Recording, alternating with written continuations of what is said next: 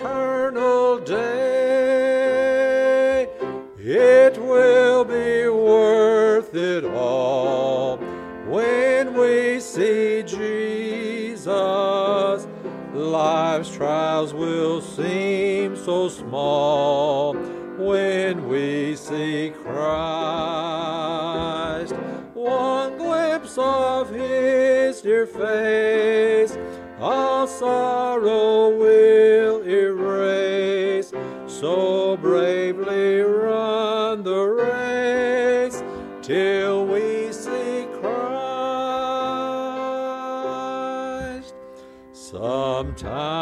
the sky looks dark with not a ray of light. We're tossed and driven on, no human help in sight. But there is one in heaven who knows our deepest care. Let Jesus Just go to Him in prayer. It will be worth it all when we see Jesus. Life's trials will seem so small when we see Christ. One glimpse of His dear face, sorrow will erase. So bravely run the race till we see Christ. Life's day will soon be o'er, all storms forever past. We'll cross the great divide to glory safe at last. We'll share the joys of heaven, a harp, a home, a crown. The tempter will be banished. We'll lay our burdens down. It will be worth it all see Jesus. Life's trials will seem so small when we see Christ. One glimpse of His dear face, all sorrow will erase. So bravely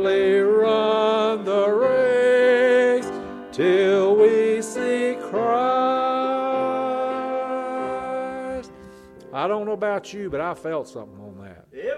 Man, that's a blessed song. The words of that, you know, that just makes you want to go right now. Like the preacher said, I, the little boy said, I didn't know he was taking up a load to go right now. Well, I'm ready to go right now. let's just take off.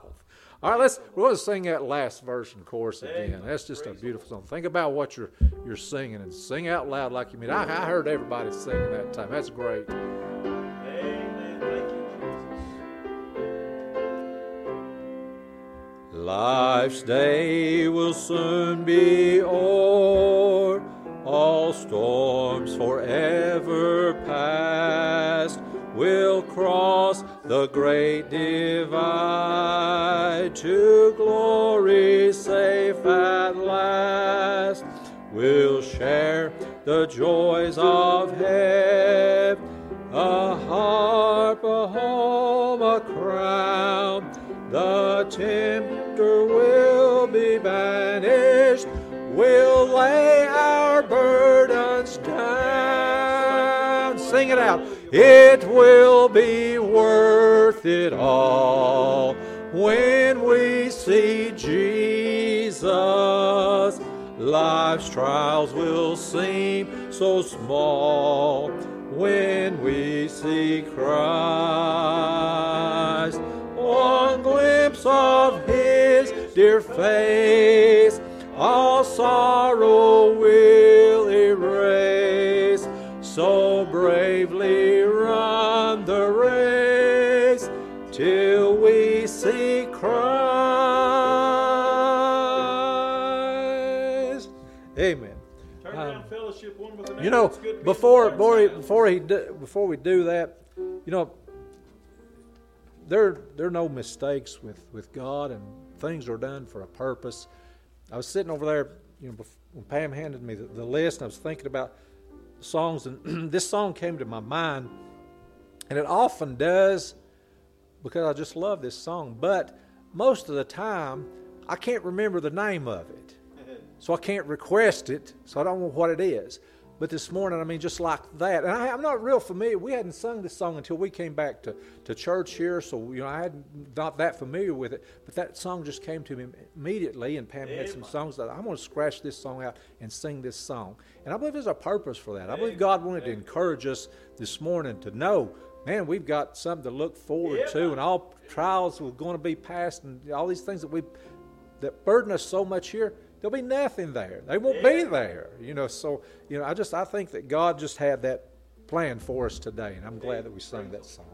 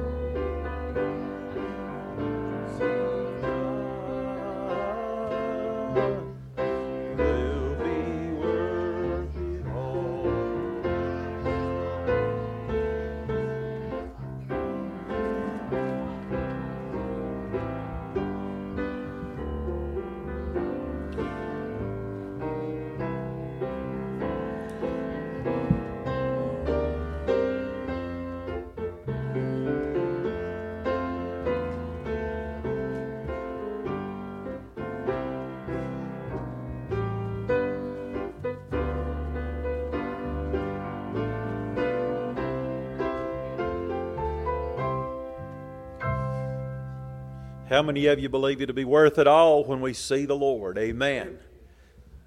I love that old uh, Happy Goodman song. Says, "I don't regret a mile I've traveled for the Lord." Amen.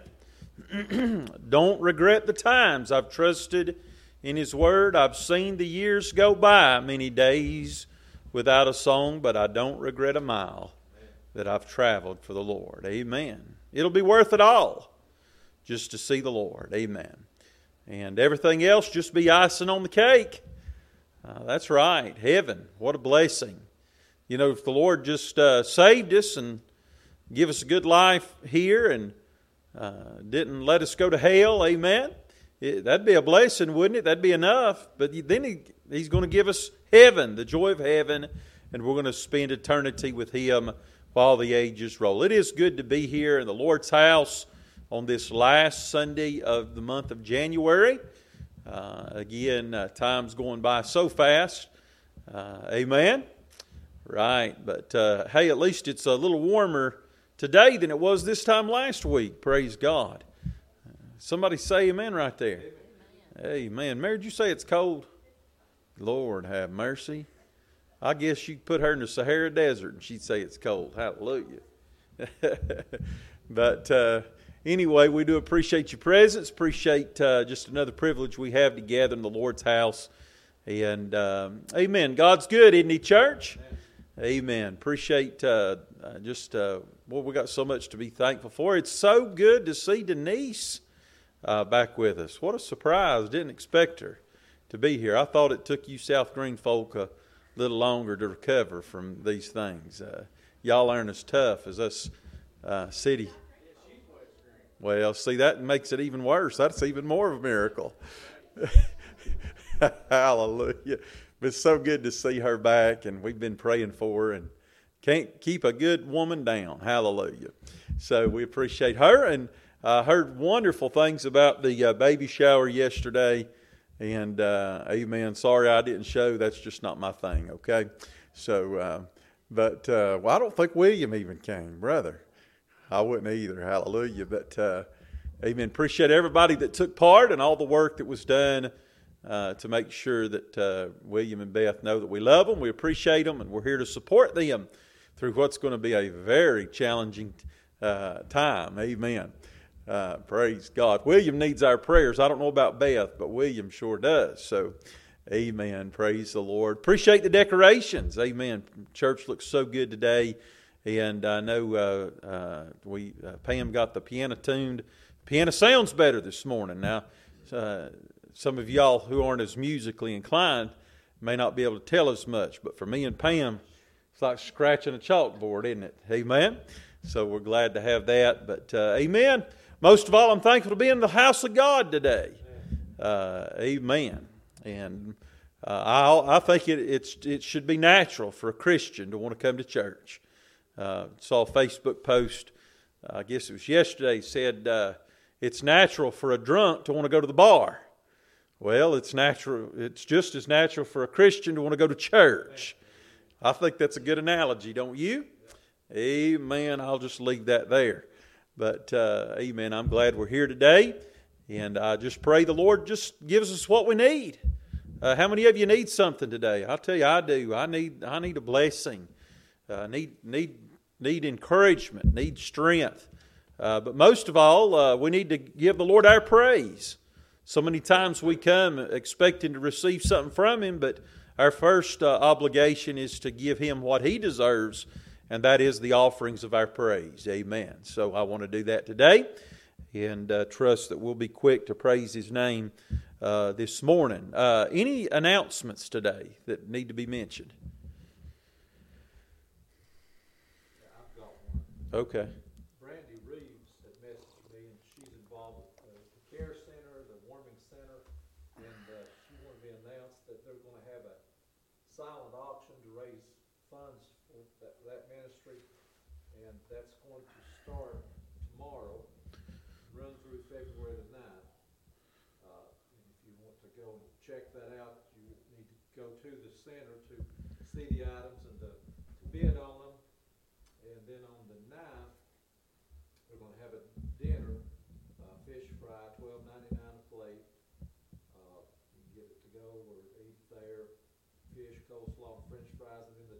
next day, the winners of the auction items can come and pick up their prizes at the center, and Papa John's and Subway will be there to provide food. Amen. Appreciate this ministry. Uh, amen. Uh, those that are uh, less fortunate and uh, doesn't apply as much this week, but boy, I tell you, last week I wouldn't have uh, wanted to be without a place to sleep. Would you? Uh, amen. So pray for these ministries that are proactive in our community, trying to help those. You'd be amazed at just not just homelessness, how much poverty there is, and children who um, lack food and clothes, and uh, they're suffering. And I hate to say it a lot of times because of the sins of their parents. So we just need to pray for uh, all those that are in need. Uh, any other announcements today before we go any further in the service?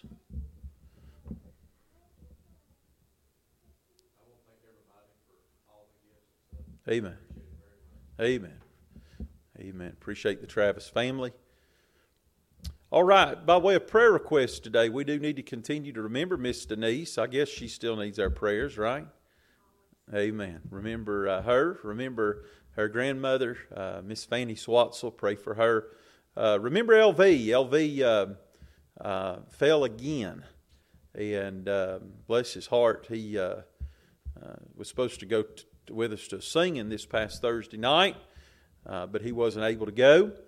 Uh, he fell and hurt his knee, so uh, just pray for him. Uh, he does need our prayers. I tell you, I, uh, I think so highly of him. The fact that he's got every excuse in the world to quit, but he doesn't. He just keeps on going. But we do need to remember LV in prayers. Uh, I'm sure some of you have requests that need to be mentioned this morning.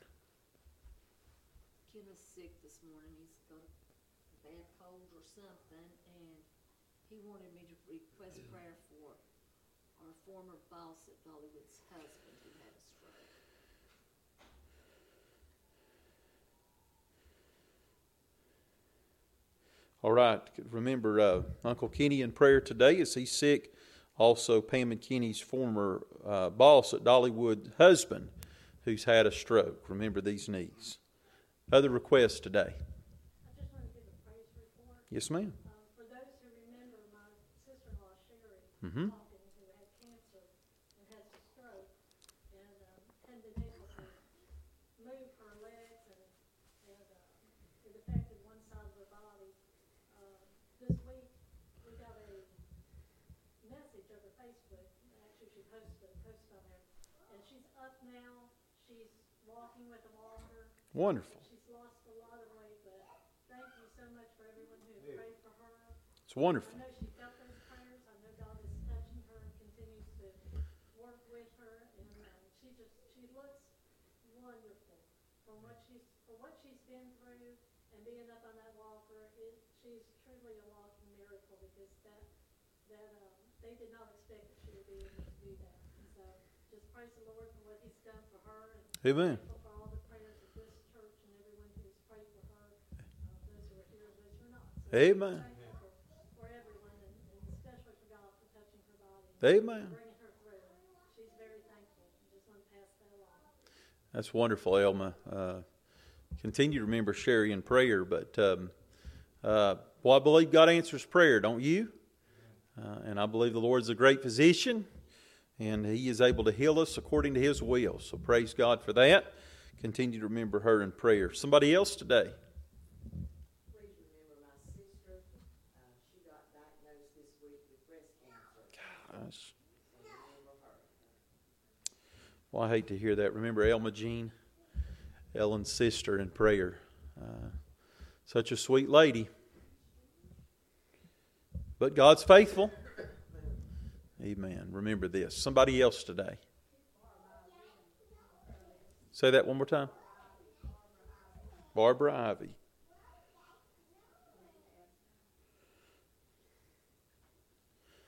Other needs.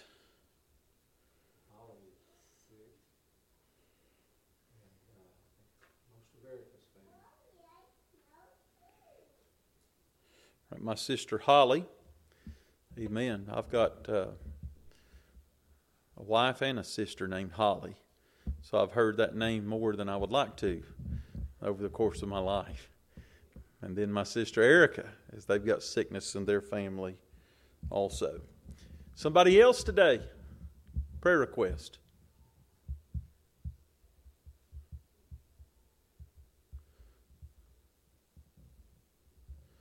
I desire your prayers today as I preach. Continue to remember our church, other churches of like faith. Continue to pray for our nation.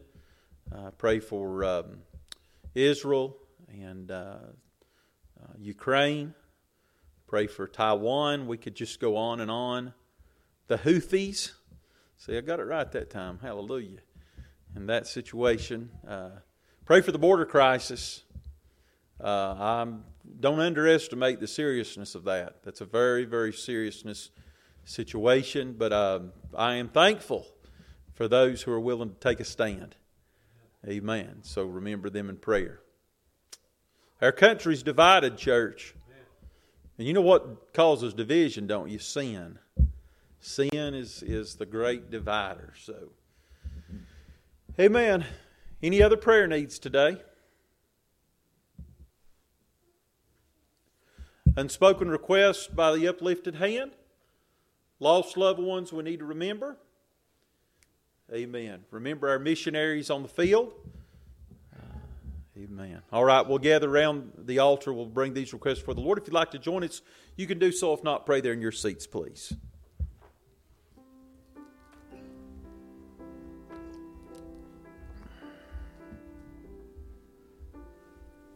Dad, lead us in prayer, sir.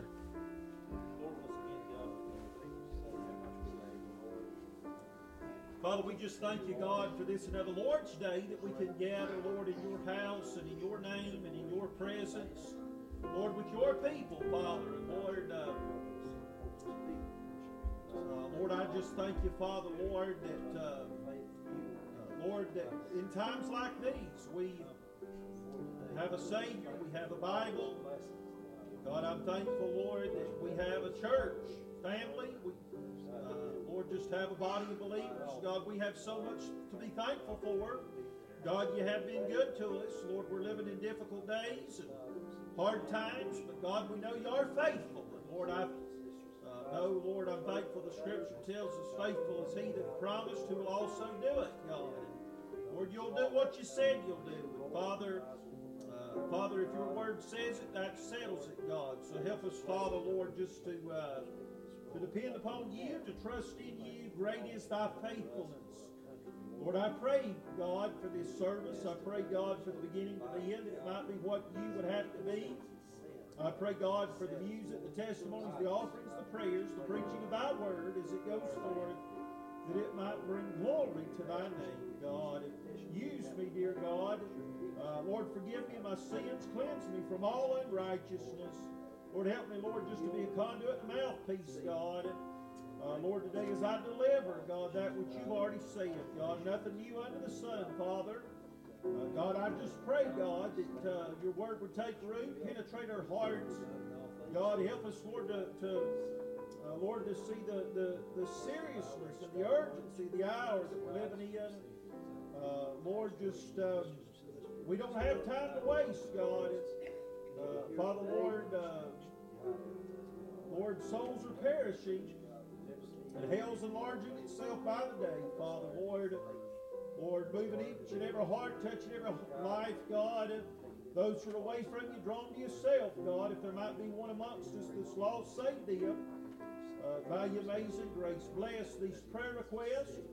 Uh, God, I pray, Father, Lord, that you would just bless, uh, Lord, um, Lord, every request that's been offered up. I pray for LV. I pray for Denise. I pray for Fanny, Lord, bless her. Uh, God, I pray for Maya. Lord, bless her, God. Uh, Lord, I pray, Father, for Beth. Lord, bless uh, that situation.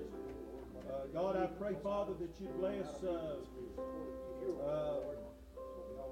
Lord, Uncle Kenny, Lord, and the one that, Lord, that was mentioned there, the, the former boss. God, bless that need. I pray, God, for Elma Jean. God, I pray that you touch her body, Father. Help her, Jesus is our prayer, God. We could go on and on. Bless our nation. Bless our leaders.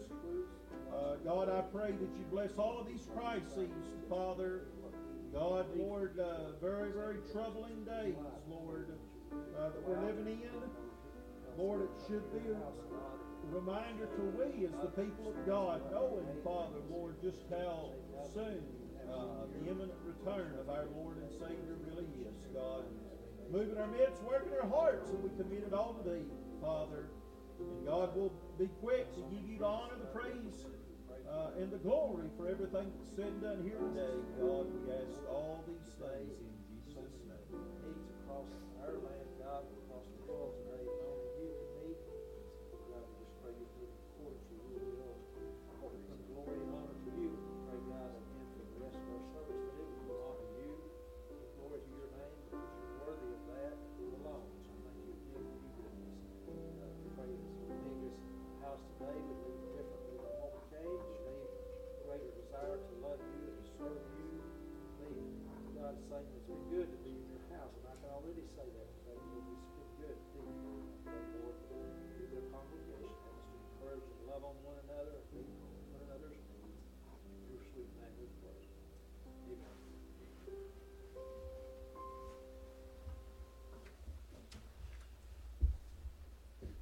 right, we'll receive our Sunday morning offer at this time. Miss Leah, you going to come do your thing? All right, there she comes. Like she shot out of a cannon. Come here. He's going to pray. He's going to pray. Hold on. William, you lead us in prayer. Heavenly Father, thank you so much for this day, Lord. Thank you for giving us another opportunity to be together here in the church house. Lord, thank you for the blessed week you've given us. And Lord, thank you for the opportunity to give back to your your service, some of what you've blessed us with. Lord, pray you'll bless it. Bless those that can give, and Lord, bless those that can't give. Lord, pray you'll help us to use it with discernment to, to, to bring glory and honor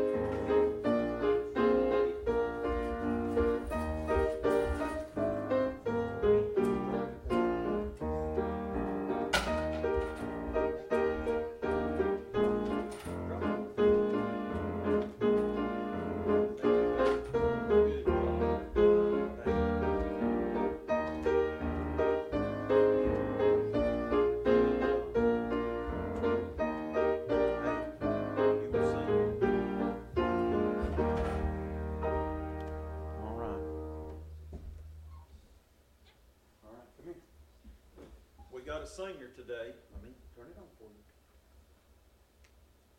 Check, check. What do you want to sing? Sing Jesus Loves Me? What, do- what will she saying? Jesus Loves Me. Joy, joy, joy? No. Say, I've got the joy. No. What do you want to sing? Okay. You're not to sing? All right. Joy, joy, joy. You want to sing for me?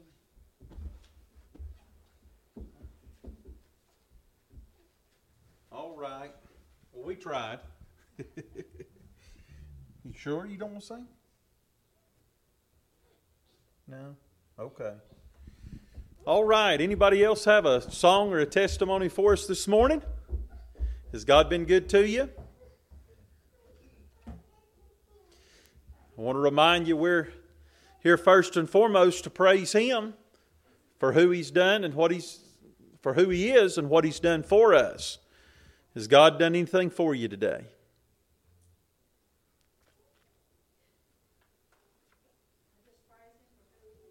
Amen. That's right.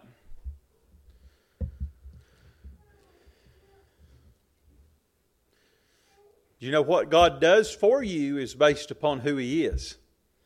Amen. That's right. I'm glad He's good, aren't you? We'd be in a mess if He wasn't, that's for sure.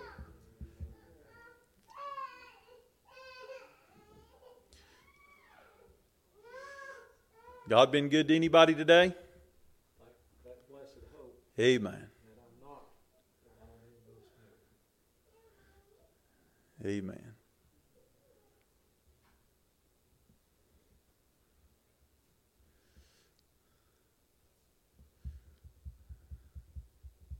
Holly and the girls come sing one today before I preach.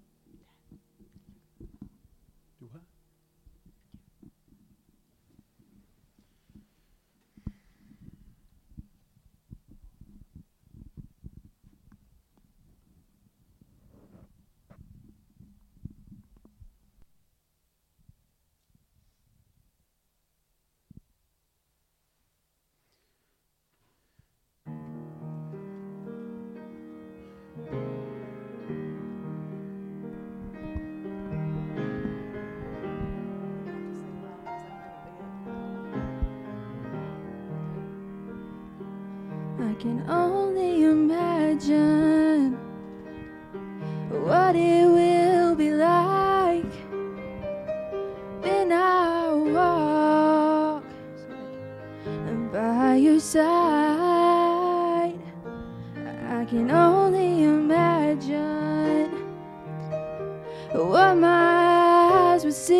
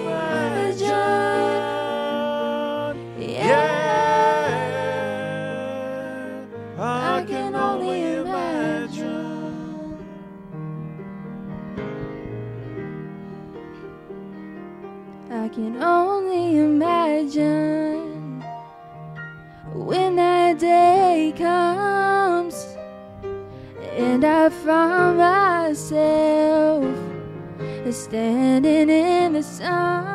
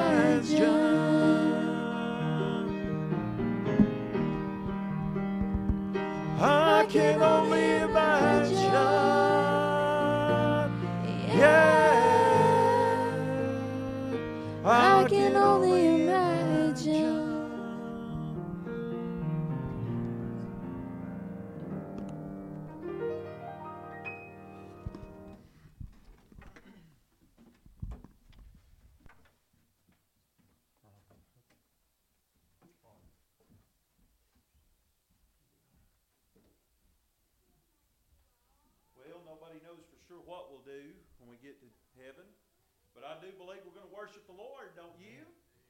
More than anything else. And I believe we're going to sing a song that angels cannot sing. Uh, Worthy is the Lamb that is slain for us. Amen. I'm going to be in that number. Uh, amen. They'll never crown Jesus till I get there. Hallelujah. Aren't you thankful that that's one ceremony you're not going to miss out on if you're saved? If you know the Lord, you got a ticket. Hallelujah. Amen. I hope I, I hope I get a front row seat when the Lord kicks the devil into the lake of fire once and for all. Amen. I want a ringside seat. Amen. Hallelujah. That old scoundrel, he's caused me more trouble. Of course, I tell you, my old flesh has caused me more trouble, I think, than the devil has. But uh, I don't like the devil. Amen. Amen. Praise God. He's not my friend, he's my enemy. All right, turn to Isaiah 30 today. Isaiah 30. Caroline, turn me up just a little bit, please. Isaiah chapter number 30. Blue. I'm sorry. This could be dangerous.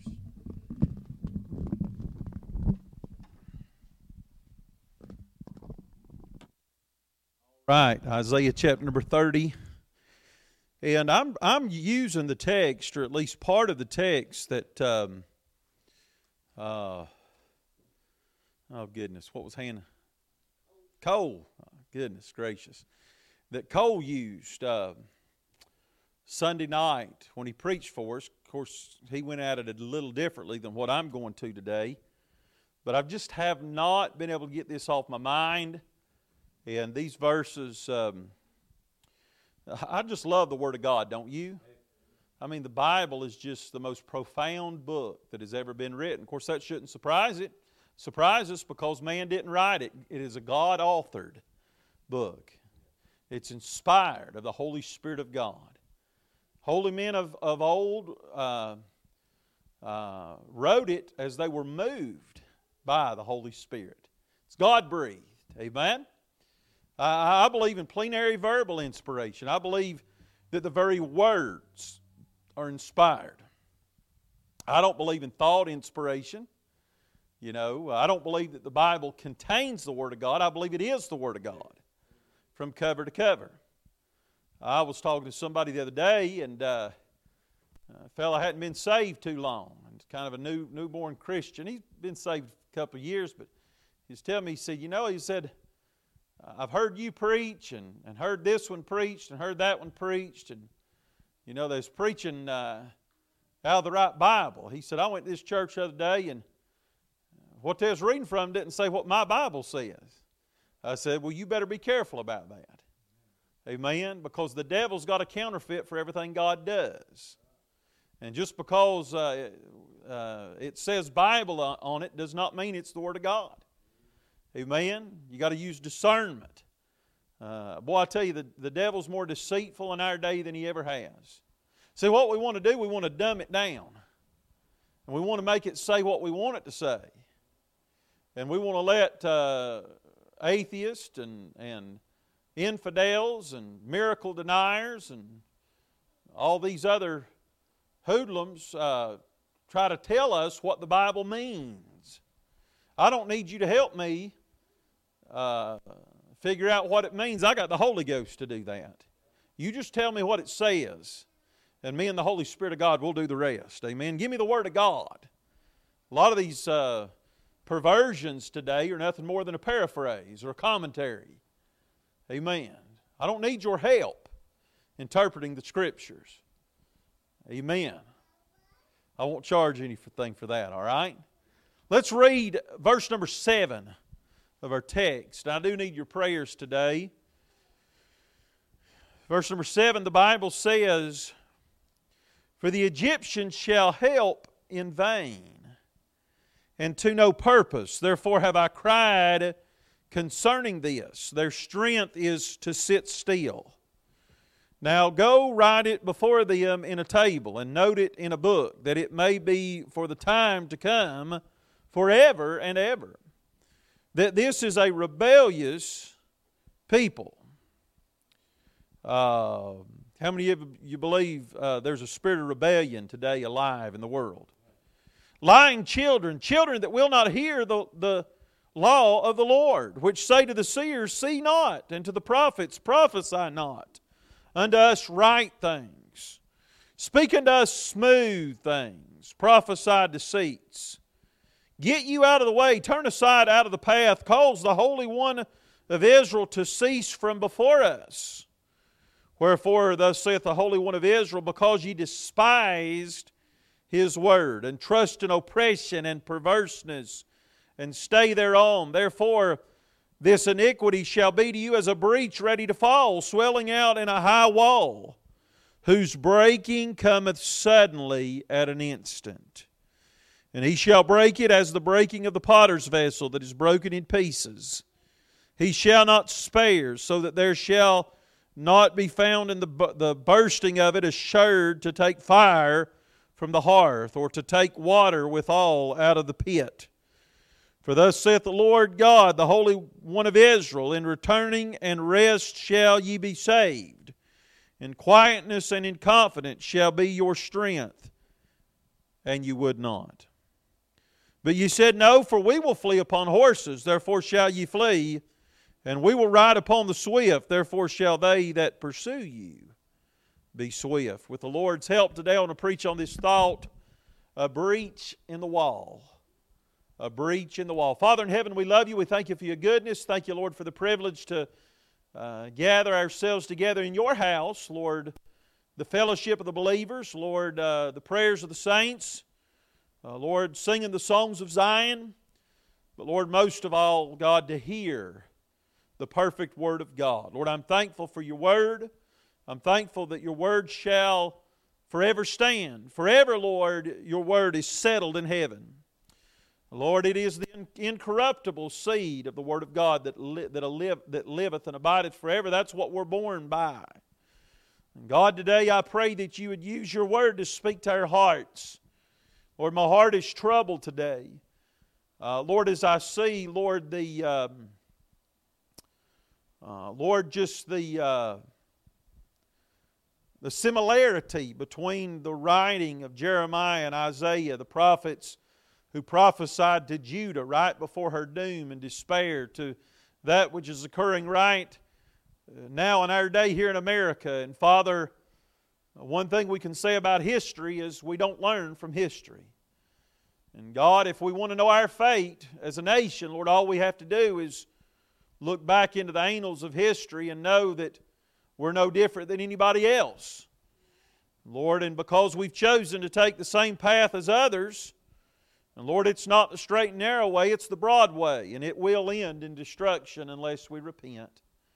So, Lord, speak to our hearts today, move in our midst. Lord, enlighten us. God, illuminate our minds, enlighten our eyes. Uh, God, soften our hearts, God. Uh, God, uh, Lord, it sure would be better for us to repent before judgment falls than after. God, I love you, and Lord, I pray you'd use me to be nothing more than a mouthpiece. Uh, Lord, an instrument, God. Uh, Father, I have no, no new word, Father, but uh, Lord, I, I, just want to proclaim what's already been said. So, uh, God, forgive us for our sins, cleanse us from our iniquities, our unrighteousnesses. Father, Lord, we're unworthy. Uh, we don't deserve to preach, but Lord, we're thankful that you would use us uh, and help us to be a vessel meet for the Master's use. Honor your word, exalt your Son by way of your humble servant. Lord, draw us all close to thee today. If there might be one watching or listening who is lost, Father, help them to be saved before it's too late. In Jesus' name we pray. Amen. So, the book of Isaiah is, we might refer to it as a sister book to the book of Jeremiah. They were somewhat contemporaries.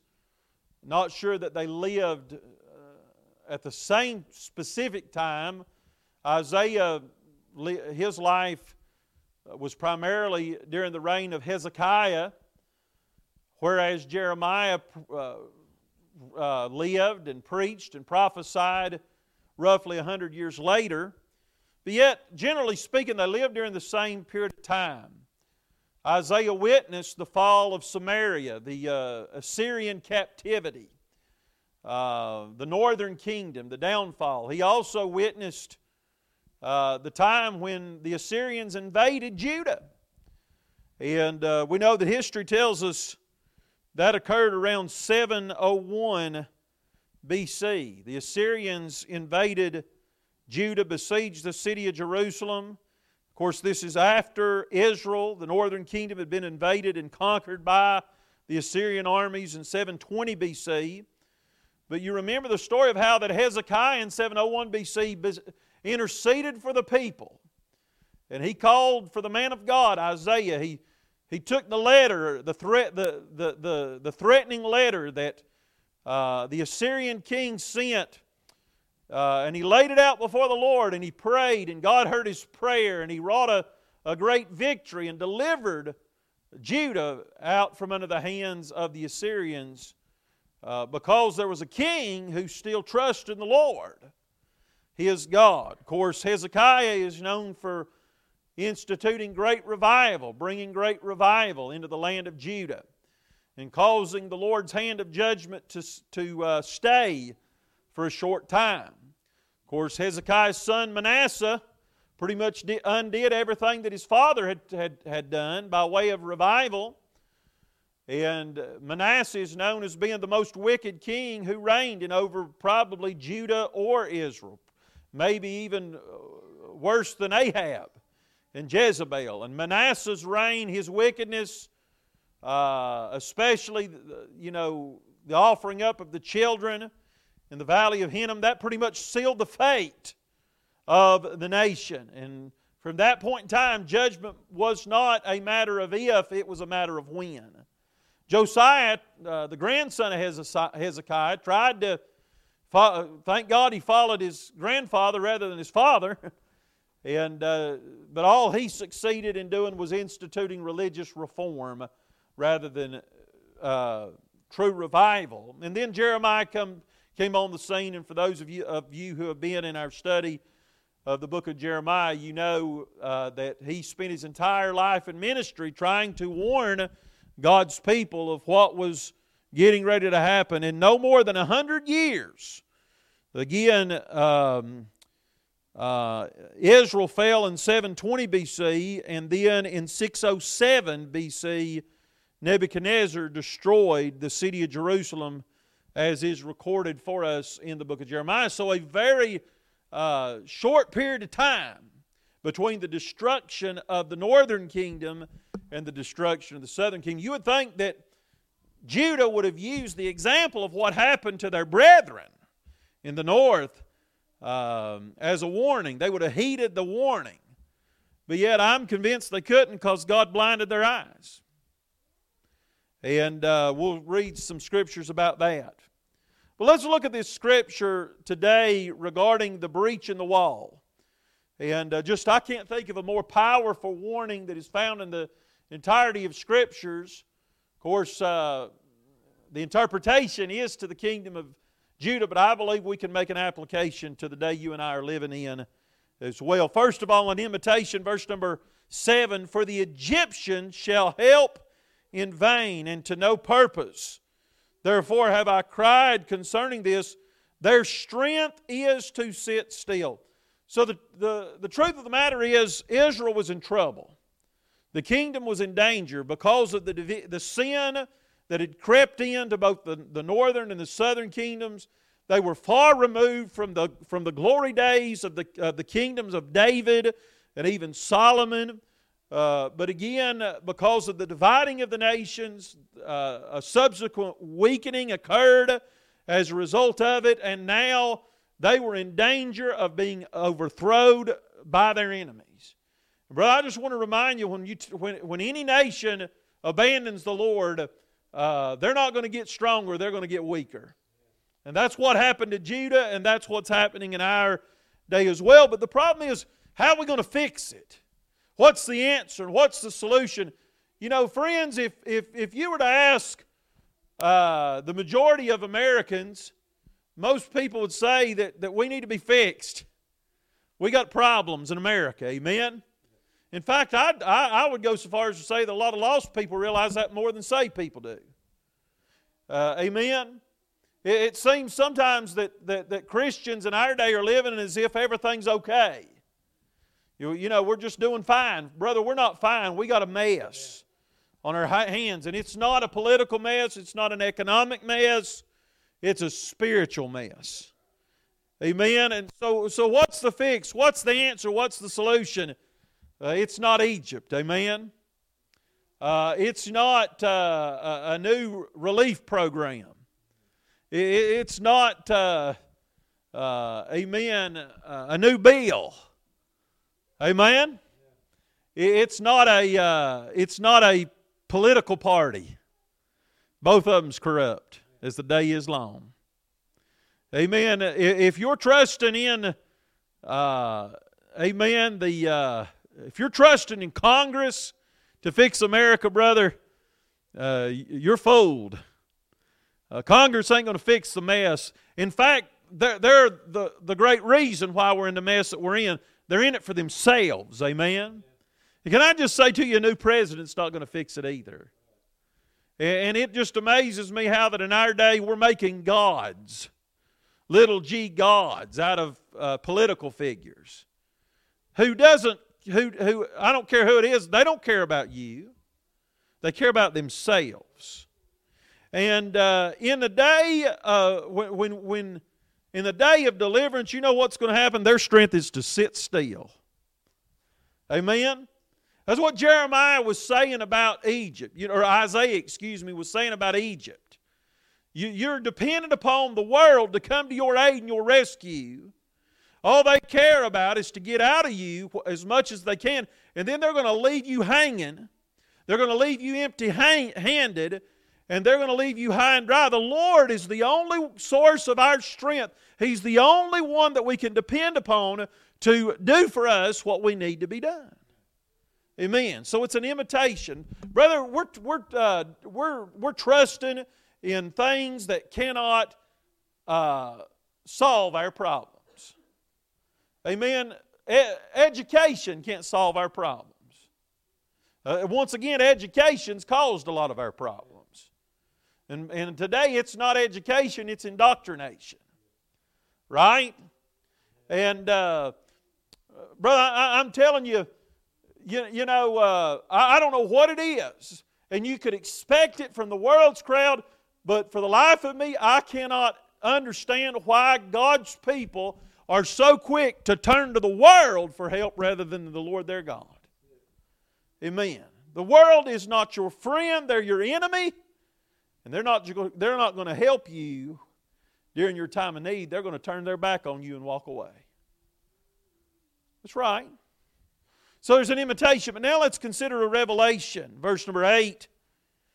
Now go write it before them in a table and note it in a book, that it may be for the time to come forever and ever. So, what God is commanding Isaiah to, uh, to share with the people, the message, and again, this is not his opinion, this is not his philosophies or uh, his ideologies. This is the infallible, inspired, inerrant words of God. In other words, it's not a matter of what, uh, if it's going to happen, but when it's going to happen. And uh, Isaiah said, I've got a word for you, and this is what's going to take place. He said, Write it down in a table and in a book. Aren't you thank that, thankful that God's wrote His truth in a book for us? Aren't you thankful that we have uh, a, a divine revelation God has not left us in the dark. We don't have to wonder what, uh, what, listen, there's no, is there no balm in Gilead? Right? You know, why is the health of, of the daughter of my people not recovered? You know, we're without excuse as to why we're in the condition that we're in. We have, we, we, we have no one to blame but ourselves for the reason that, that our nation's in the shape that it's in, the reason that our communities are the way they are, the, the, the reason that our churches are in the mess, amen, that bring reproach and shame unto the Lord our God the way they do. Uh, our families, amen, falling apart, young people have no hope. Amen. You know the way young people view the things of God? Fake phony. Amen. They, they see through the show, brother, and they're looking for something real. Amen. We can't blame uh, we can't blame a political party. You know, we can't say, well, it's just the day we're living in. It's just too hard. Brother, we got the Word of God. God has given us specific, detailed instructions, not only uh, on uh, on what's wrong with us. Amen. He's given us a diagnosis, but He's also given us a remedy and a cure. So we're without excuse. And, brother, the problem's sin. The problem today is, the pro- is, is, is what it always has been. The problem is sin, and you can diagnose it. You can, uh, you can put a fancy uh, label on it and spin it and twist it and make it more uh, socially acceptable and, and call it what you want to, but the problem in our day is sin. Wherefore, as by one man sin entered into the world, death by sin, so death hath passed upon all men, for that all have sinned. For the wages of sin is death. But, brother, you even say that word today, and I'm not talking about in the world. You say that word in the church, and they'll kick you out. Amen. We want a salvation that doesn't deal with sin. Amen. we, we want to we want to cure cancer without dealing with the root of it. Amen. Uh, but God has given us a revelation. You know, I read one commentary, and I, I don't know where he got it, but he said, you know, his view is it that God basically wanted Isaiah to write down a write, write this down on a placard and carry it around the city for everybody to see. I don't know, but uh, I mean, the Lord was having him write it down because he wanted his people to hear uh, and to know this message so that they would be without, without, they would be held accountable and they would be without excuse. Brother, we're, out, we're without excuse today because of what we know. I'm without excuse this morning because of the truth that's been revealed unto me. Did you know more light has been shown in America than in any other country that has ever existed? Can you look at any can you look back in the annals of history at any other nation to where the gospel and the word of God and the light of the gospel has been more uh, has been more freely shared and it's been made available. You know, there are nations in this world where people are in the dark. It's illegal to own a Bible. There's people all across the face of this world that have never read John 3:16. But you know what? You and I have heard it so many times that it's just become cliche to us. Uh, we've allowed it to become uh, normal. We've allowed it to become just the usual. Uh, and because we've heard it so much and so many times, the, the impact has lost its effectiveness upon us. Brother, when the Word of God has none, of, none effect in your life, you're in a mess. But that's where we're at today. We can hear the preacher preach. Amen. We can read it. We can study it. Oh, yeah, I've heard that before. Bro, I'm not talking about a letter I wrote or a letter that William wrote. I'm not talking about reading a newspaper. I'm talking about the Word of God. Amen. The perfect words of the most powerful being in the universe have just become normal to us. It is sad, isn't it? But God has provided us with a revelation. Amen. And because of that, and you know, you say, why does God tarry as long as He does? And why does God withhold judgment? And we saw this in Jeremiah. You know, again, we think we're going to get away with it just because the hammer hadn't fallen yet. Well, sometimes God uh, stays His hand. God's more patient than we are. Sometimes He just waits and lingers and lingers so that we, listen, God doesn't have to judge us, we judge ourselves. A lot of times God don't have to do anything. He just stand back and say, what, what they're going to fall into their own trap. And when it's all said and done, none of us will be able to point our finger at anybody else except ourselves. Right? But we still ought to be thankful for the revelation. Do you know the revelation of God? Uh, th- th- that is a demonstration of mercy. Aren't you thankful? Aren't you glad that God loves you enough to tell you the truth? He didn't have to do it, but He's given it to you because He wants you to obey it, follow it, uh, and allow, the, uh, allow, allow its effects to impact your life.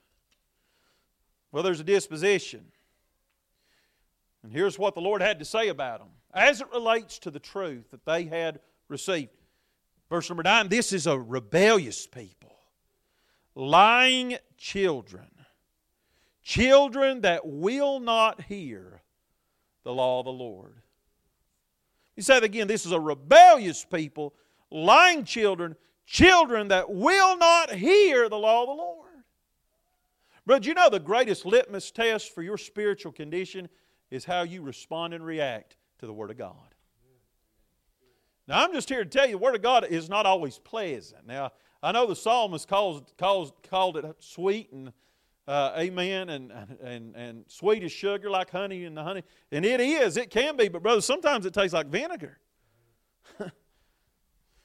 I mean, I don't always like what I read in the scriptures. See, the truth of the matter, though, is it doesn't matter whether or not I like it. The fact of the matter is, it is my authority. And I am accountable to what the Bible has to say. That's why people hate the Bible so much.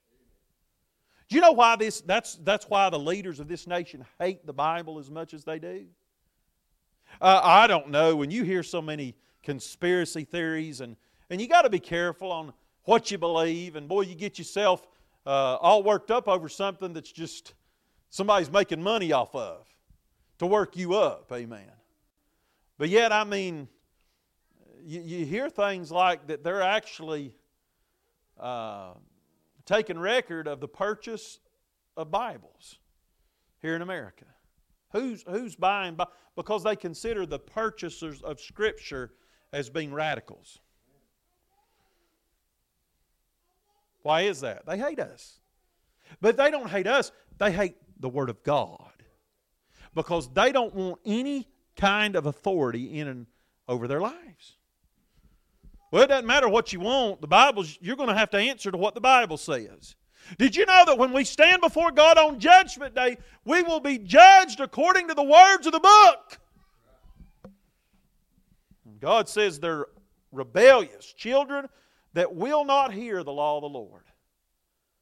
I, I don't ever want to get to the, listen, there's a lot of times,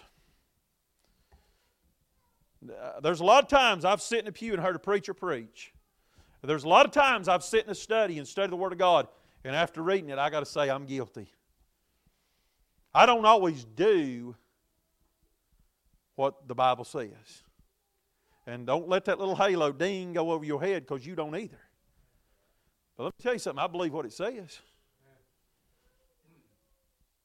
And God forbid that I would ever get to the place to where I'd say, well, I know what it says, but my way's better than, than his way. Because that ain't the case, brother.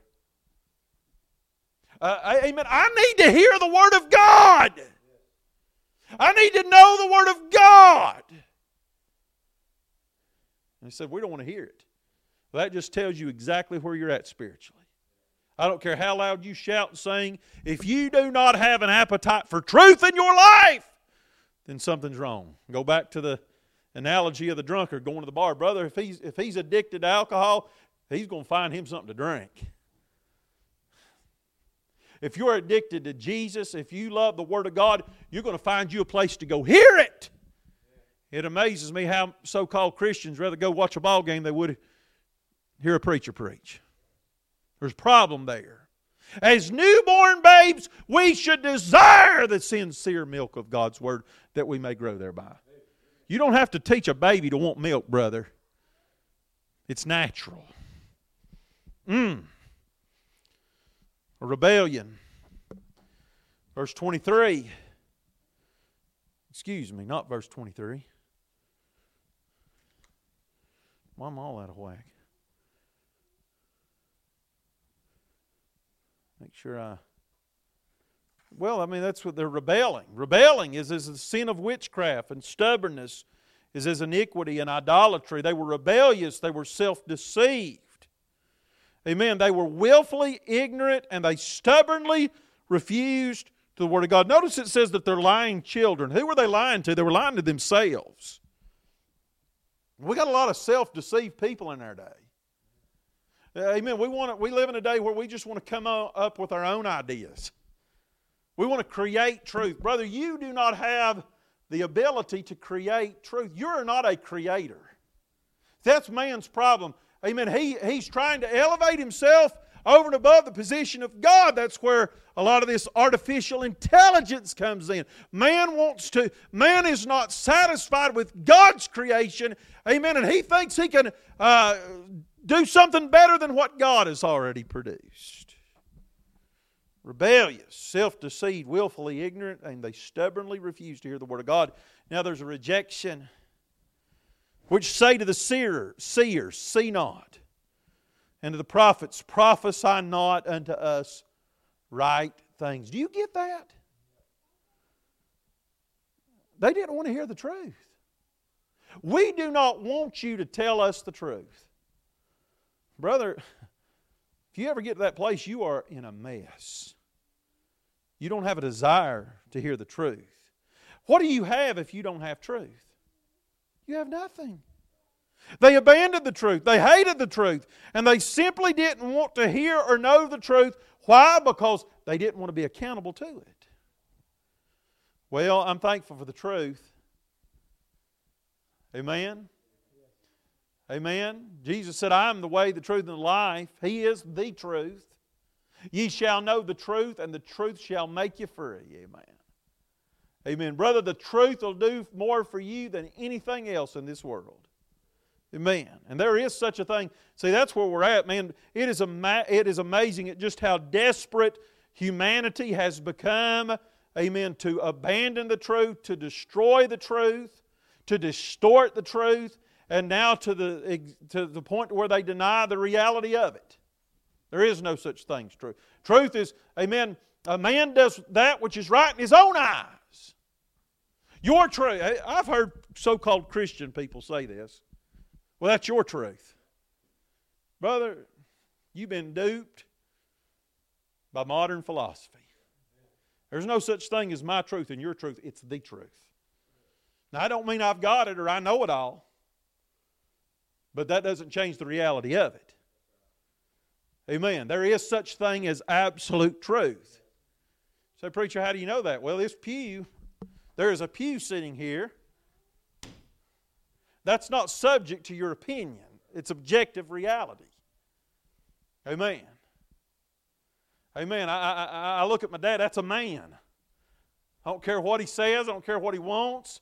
Cannot change the, the fact that he was created uh, in, the, in the image of God by God according to God's uh, creative, intelligent, purposeful design to be a man. You don't have the right to alter that. The, amen. And there is a distinction between man and woman. You can't deny that. See, what we want to do is we want to be the creator rather than be satisfied with being the, be, be, being the submissive creature. Right? Didn't want to hear the truth, didn't want to know the truth. John 3 19 through 21. And this is the condemnation that light is come into the world, and men love darkness rather than light, because their deeds were evil. For everyone that doeth evil hateth the light, neither cometh to the light, lest his deeds should be reproved.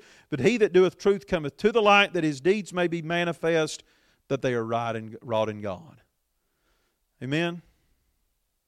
Truth loves light. Uh, uh amen. Saved people love light. Lost people love darkness. You know, I think about Romans, and you, you think about the Romans chapter number one is just, uh, I mean, one of the most, one of the heaviest chapters in all the scriptures. The degradation of a society. Uh, God gave them up to uncleanness. God gave them up to vile affection. God gave them up to a reprobate mind. But it got to the place, the very last verse of Romans chapter 1, telling you how bad things can get, is who knowing the judgment of God, that they which commit such things are worthy of death, not only do the same, but have pleasure in them that do them. In other words, they know right and wrong. They know the consequences of it, but they're still going to do it and they're going to enjoy it and get pleasure out of it. Is that not the day we're living in? An inclination, verse number 10, speaking to us smooth things, prophesy deceits. Tell us a lie. And, again, we live in a day where people have more of an appetite for a lie than they do the truth. The truth's boring to them. Amen. They, they don't, they're not, you know, not satisfied with the principles and the precepts of the scriptures, but you got to come up with some, um, amen, some, some fascinating uh, fiction or fairy tale, uh, some dramatization uh, some new doctrine, such as deliverance, amen, that is a perversion and a mutation of the Scriptures. Speaking to smooth things, prophesied deceits.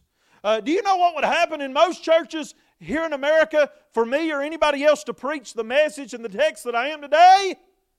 You'd be fired to run out of the church. We don't want to hear it. Tell us smooth things. Prophesy deceits unto us.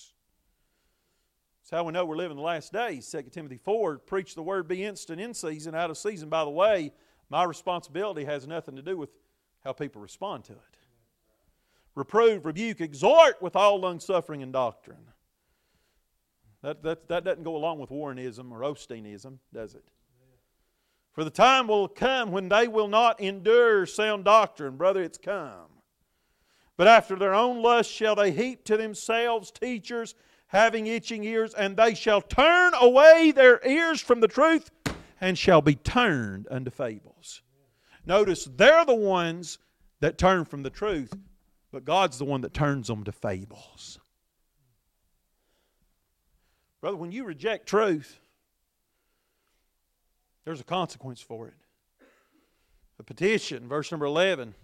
Here's the consequence Get you out of the way, turn aside, verse 11, out of the path, cause the Holy One of Israel to cease from before us. My, you know what they're doing? They're telling God to get lost.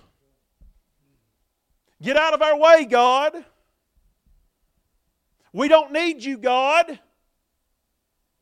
We're going to get to the point to where we uh, change our history. We don't want any connection whatsoever between our nation and the God of our forefathers. I saw the other day where somewhere up north they removed a statue of Thomas Jefferson. Ought to be treason.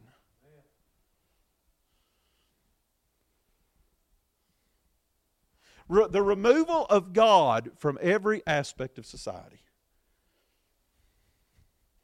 Do you know God is the glue that keeps it all together? What happens when you take God out of the school system? Amen? What happens when you take God out of the court system?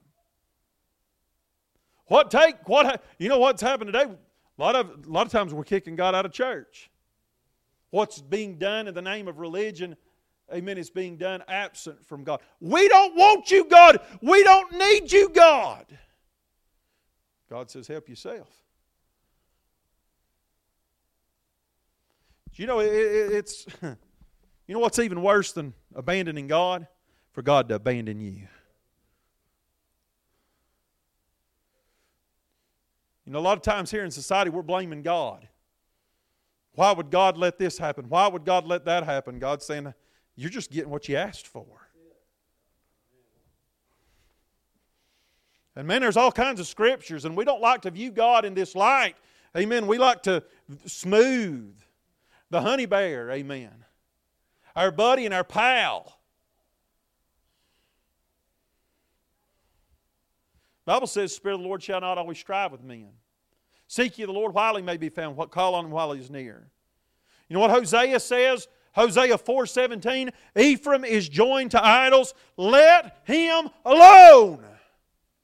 Brother, we don't want God to leave us alone. And I'm not talking about losing your salvation, brother. I'm just talking about a culture, a society who says, Get out of our way, God, we don't need you. You don't want God to leave you alone, brother. John 12, 35.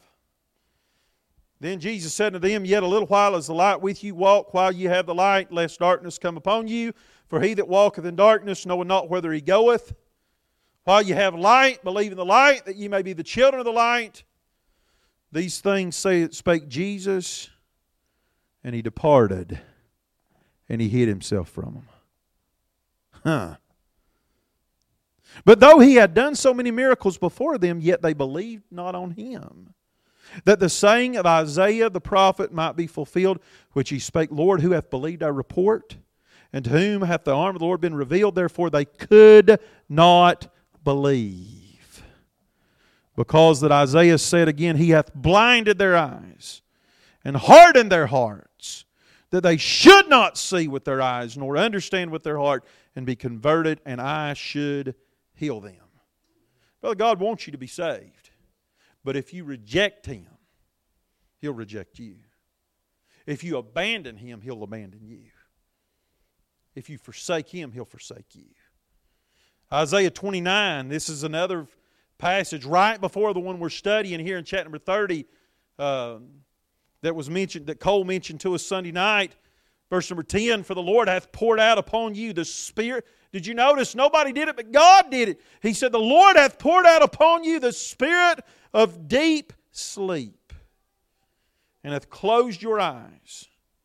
The prophets and your rulers, the seers, hath he covered, and the vision of all is become unto you as the words of a book that is sealed, which men deliver to one that is learned, saying, Read this, I pray thee. And he saith, I cannot, for it is sealed. And the book is delivered to him that is not learned, saying, Read this, I pray thee. And he saith, I am not learned. Wherefore the Lord said, Forasmuch as the people draw near me with their mouth and with their lips do honor me, but have removed their heart far from me.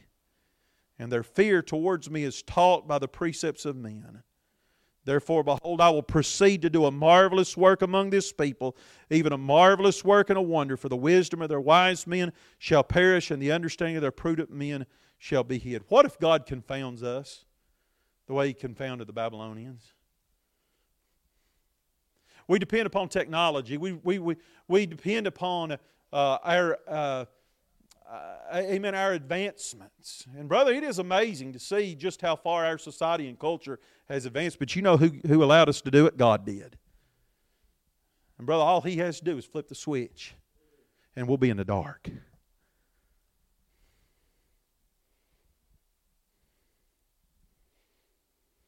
And it could get to the point, Proverbs 1, where he'll sit back and laugh at us.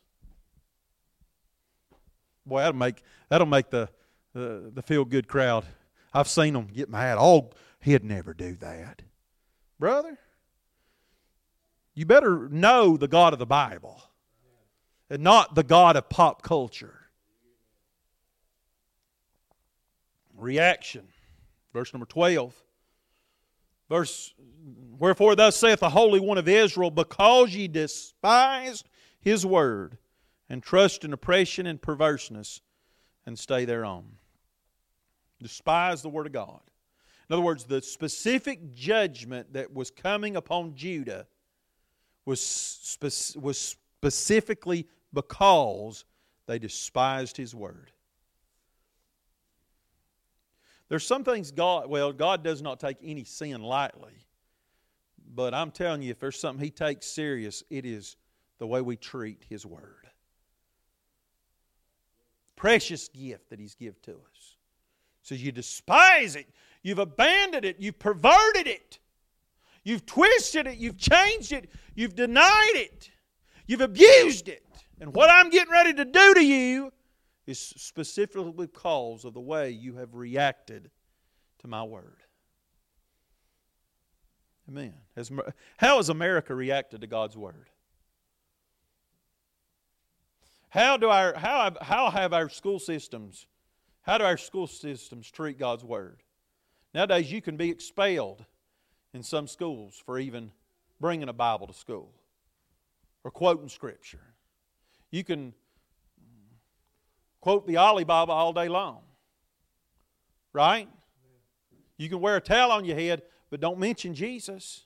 Brother, you know where we're you know that we're in a mess when a major news network, amen, is going to uh, filter and is going to edit the testimony of a winning quarterback on a sports team because he gives glory to Jesus Christ.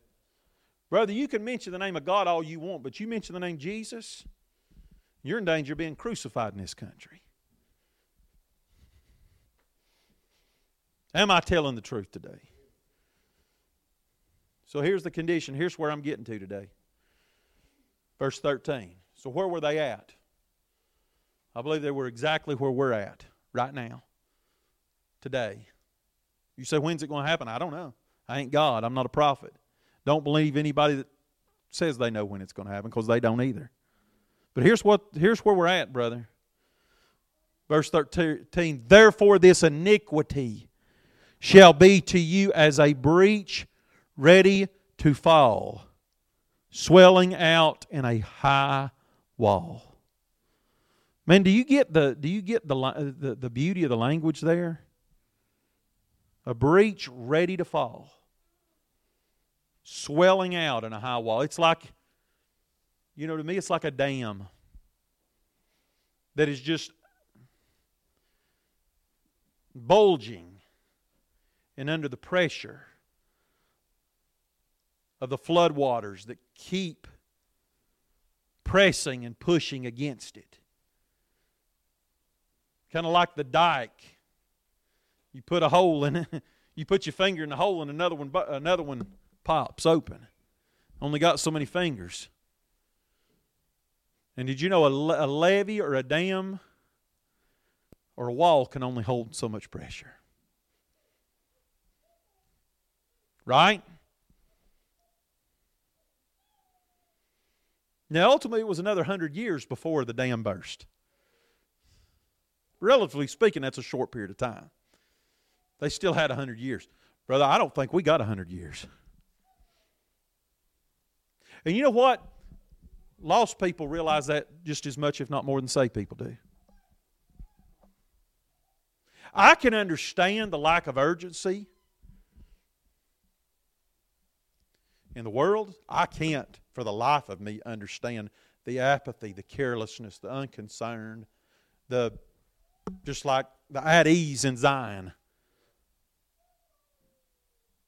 temperament that has just enveloped the modern day church of America. You would think, and it's not that we don't know it, we do know it. It's like we're ignoring it. we walk by it every day, that the wall, the dam, it's just bulging a little bit. Well, maybe it'll last another day or two. Well, maybe it will, but one of these days, it's going to burst. Preacher telling the truth today?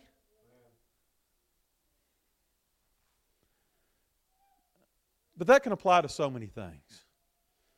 That can apply to the church, to a, church, a local church. You say, preacher, what you got to do? You got to address your problems. You got to admit your problems. You got to recognize them. You got to confess them and forsake them. That can relate to a family. The pressure building on the wall, pressure mounting, and you think, well, I mean, it's always stood, so it's always going to stand. Brother, one day that wall can only take so much pressure. Sooner or later, it's going to break. I'm afraid we've got some wall. Aren't you thankful for the wall? Can I just say this today? First of all, we should be thankful for the walls of protection that God has placed around us. The head, that holy hedge of God's favor that He has placed around our nation because of the faithfulness of our forefathers. Problem is, they died off, and now there's a, a breach in the wall, and nobody's standing in the gap. Kind of reminds me of our southern border, hallelujah. We won't even talk about that.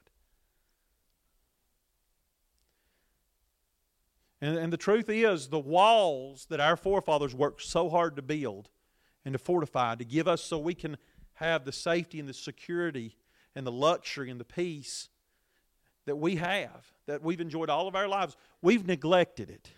They built it, we neglected it. And now the flood waters of sin, the flood waters of worldliness, the flood waters of paganism, liberalism, uh, of Satanism, all these things are just pounding against that wall.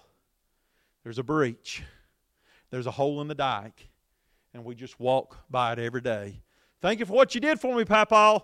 Maybe it'll last until I'm dead. I got news for you. It ain't going to last. I, I, was talking to some my barber. I told you I had a conversation with my barber. He, he said this, and I don't know if he's lost, saved or lost. He said, You know, I used to think that my grandchildren or my great grandchildren would be the ones who see the demise. He said, Now, I'm afraid me and my children are going to see it. Brother, that may not break your heart now, but when it happens, it sure will. There's going to be some weeping. There's going to be some full churches. They're going to be beating the walls down. It may be too late.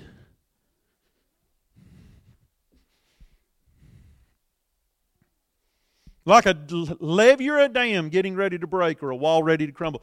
New Orleans sits below sea level and in some ways resembles a cereal bowl. It's surrounded on every side by water, whether it be the Gulf of Mexico, the Mississippi River, or Lake Pontchartrain, I believe. The city depends on a series of levees to protect it against flooding and to keep water from flowing into and inundating the city. For many years, studies were conducted and warnings were given out concerning what might happen if a strong hurricane directly impacted the city. But yet, the warnings were largely ignored. Specifically, there were concerns about whether or not the levees would be strong enough to hold back the rising floodwaters that would jeopardize the city. Warnings were ignored, and everyone just assumed. Do you hear me? Everybody just assumed and hoped that the levees would be able to hold back the floodwaters. On August 29, 2005, they were proven wrong when Hurricane Katrina, one of the largest storms to ever affect the Gulf Coast, slammed directly into the city of New Orleans. Over 50 of the levees in the city were breached. 70% of New Orleans was affected in some way by floodwaters. What was the one parish? Anybody remember? Do what? 80% of the houses were inundated. 134,000 housing units were damaged or destroyed. In between 97 and 145 billion dollars worth of damage to the city alone occurred in New Orleans. 455,000 people were displaced and 1,392 people were killed.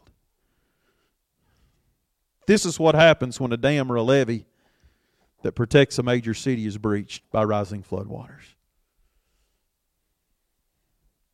You remember that?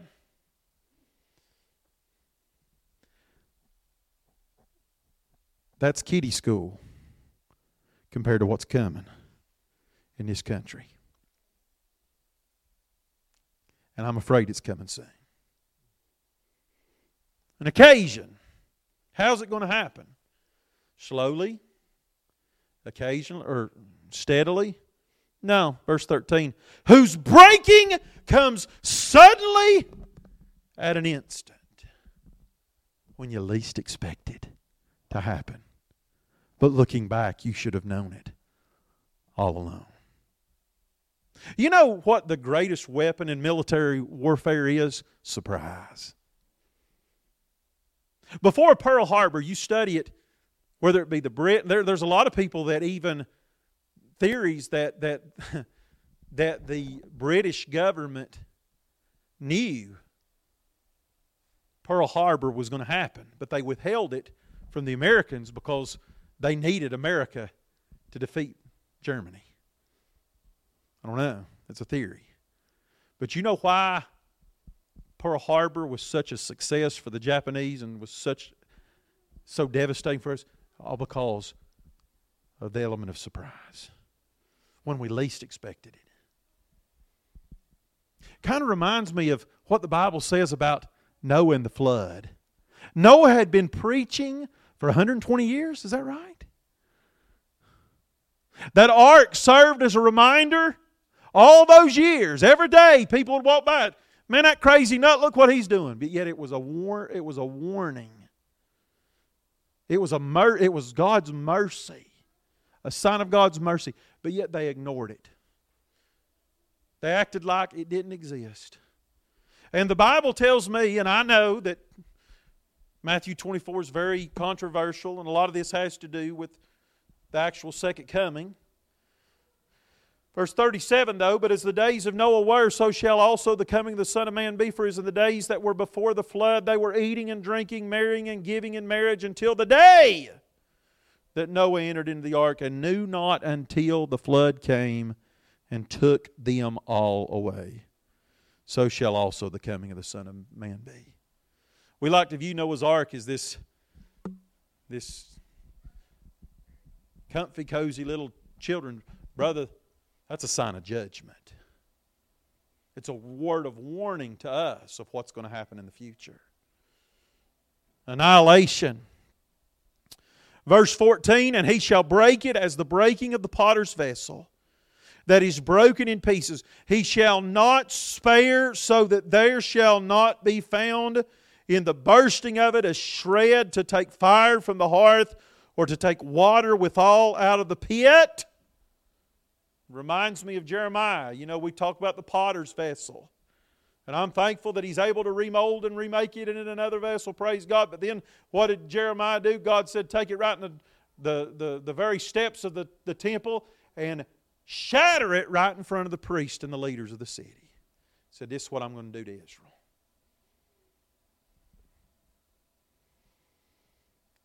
Kind of reminds me of the effects of a tsunami or a tidal wave. I don't know if you've ever watched any of the videos from Indonesia. Was it back 2004 or 5? And then more recently, Japan. Brother, you, you ain't never seen destruction like that which is caused by a major tidal wave. I mean, it just pretty much sweeps the, the whole area clean. More deaths due to a tidal wave. And you know what? A, a tidal wave usually comes when nobody's expecting it the effects of an earthquake. And you know that water, they say that just before the tidal wave hits, the only way that people know to prepare for it is they're out there having a good time on the beach, and all of a sudden the water starts to recede. And what was once, you know how, how that if you go to the beach, you know, you can look out for what seems like miles and miles. And that whole area all of a sudden is dry ground. And people are just amazed. Oh my goodness! I mean, let's go check this out. And they run out onto that seabed, dry seabed, unbeknownst to them what's lurking just over the horizon. Until suddenly that great giant wall of water comes and sweeps them away, along with everything lying on its path at the coast. But I can't think of a better picture of what faces us this day that I'm preaching right here in America.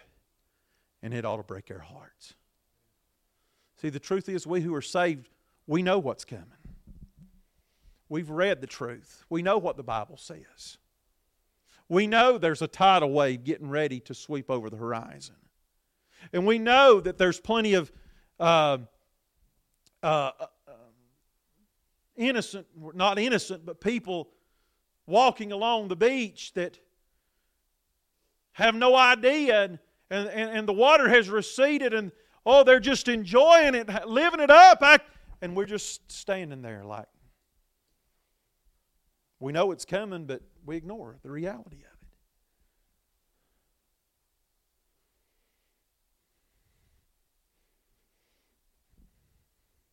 I've said it before, but what will. Do you know what Israel and Judah was known for? By the ancient historians, more than anything, not for her greatness, but for the greatness of her downfall. Could it be that America, the greatest civilization that has ever lived on the face of the earth, will be known more for the greatness of her downfall than the greatness of her existence?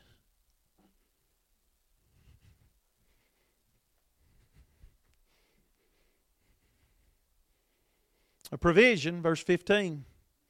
For thus saith the Lord, the Holy One of Israel, in returning and rest shall ye be saved, in quietness and in confidence shall be your strength. Returning, that sounds a lot like repentance to me, doesn't it, you?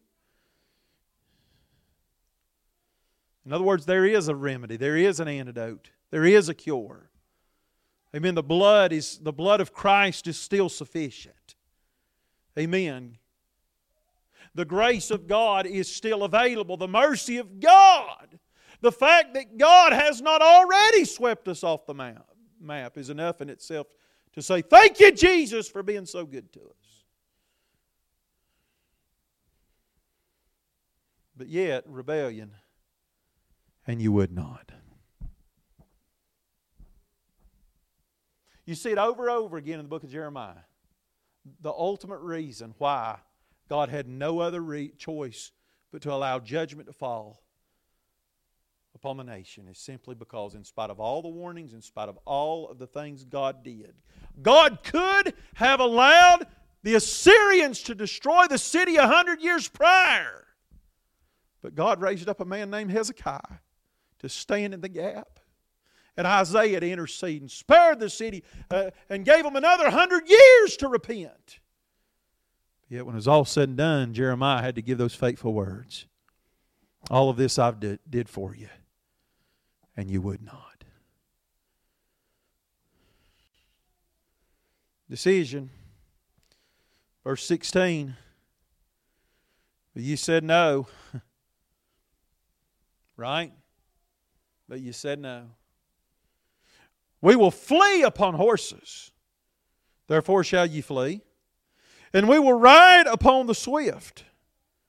Therefore shall they that pursue you be swift. We'll fix it on our own. We don't thanks, but no thanks, God. We'll fix, we'll fix the border crisis. We'll, we'll create a new bill or pass a new bill or create a new policy. We're going to bring peace to the Middle East. We're going to, amen, we're going to elect a new president that's going to push a button and fix all of our problems. Wave a magic wand and everything. Brother, there is no quick fix. There is no magical solution. The only answer is Jesus Christ. The only solution is for us to humble ourselves, to confess our sins, and to admit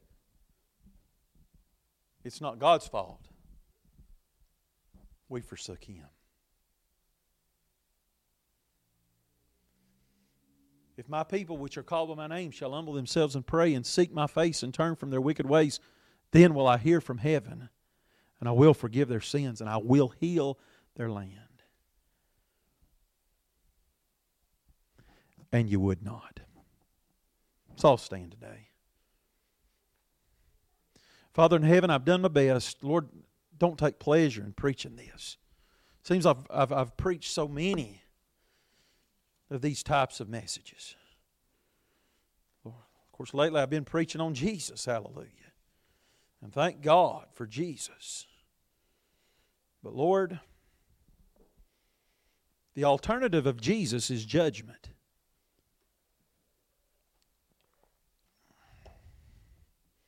Hurricane's coming. The levee is bulging.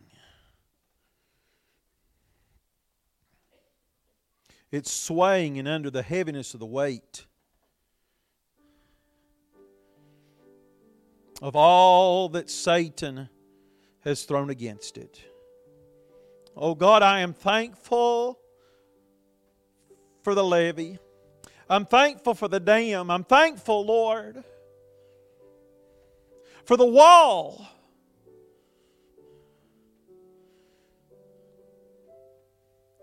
that my forefathers built. I'm thankful for the wall that the, that the martyrs of the faith established for us. They shed their blood, they gave it all, they sacrificed everything so that we could enjoy the pasture that lies inside and within the walls. But Lord, the cold hard truth is we've neglected the walls.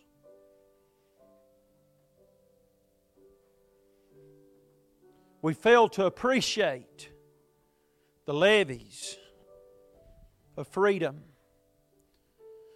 the levees of worship, the levees of the Word of God, the Scriptures.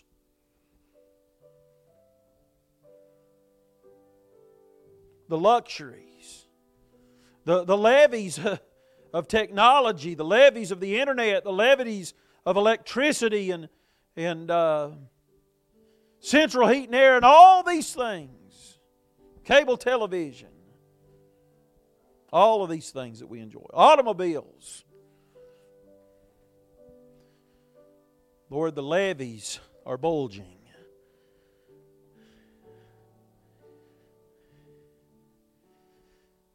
And it may not be today, it may not be tomorrow, it may not be next year. I don't think so. It may be a hundred years from now. But one way or another, one day the levee's going to break and there is no return. When that levee breaks, a tidal wave, a tsunami of water is going to be unleashed. And Lord, we know that you said you wouldn't destroy the water, the world again by water. Lord, it'll be by fire. But Father, I'm just saying, judgment's coming. And Father, the reason for it is we're in a deep sleep. Lord, we should expect it from the world, but God's people, we're without excuse. We know what's coming. The Bible clearly tells us what is just around the bend.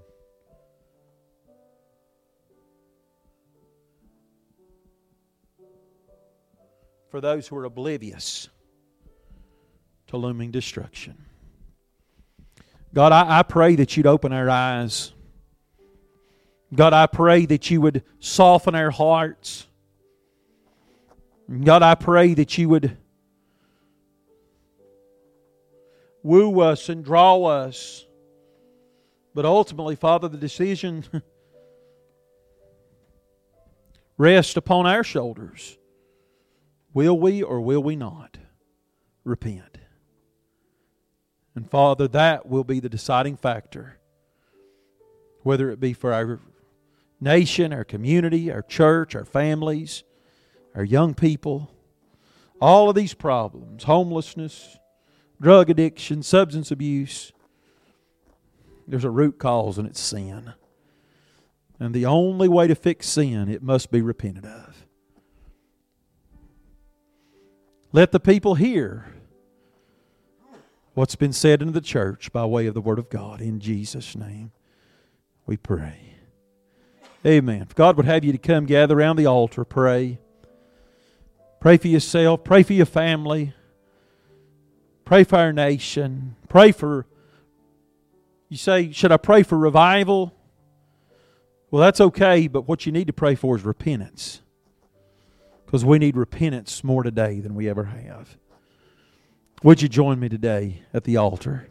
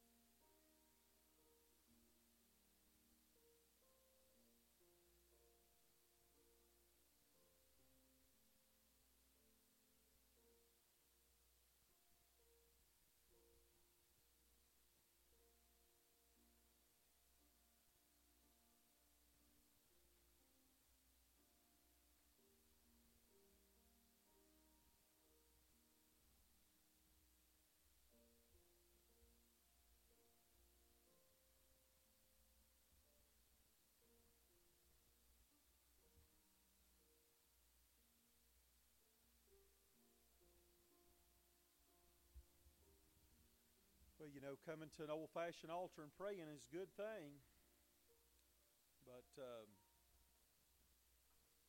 we better not leave our prayer at the altar. We better take it out the door with us. Say, well, I can't fix the world. No, but you can fix yourself. You may not be able to cause America to repent or Greenville or church down the road, but we can take care of ourselves, we'd be heading the right direction. Amen. All minds and hearts clear today before we dismiss.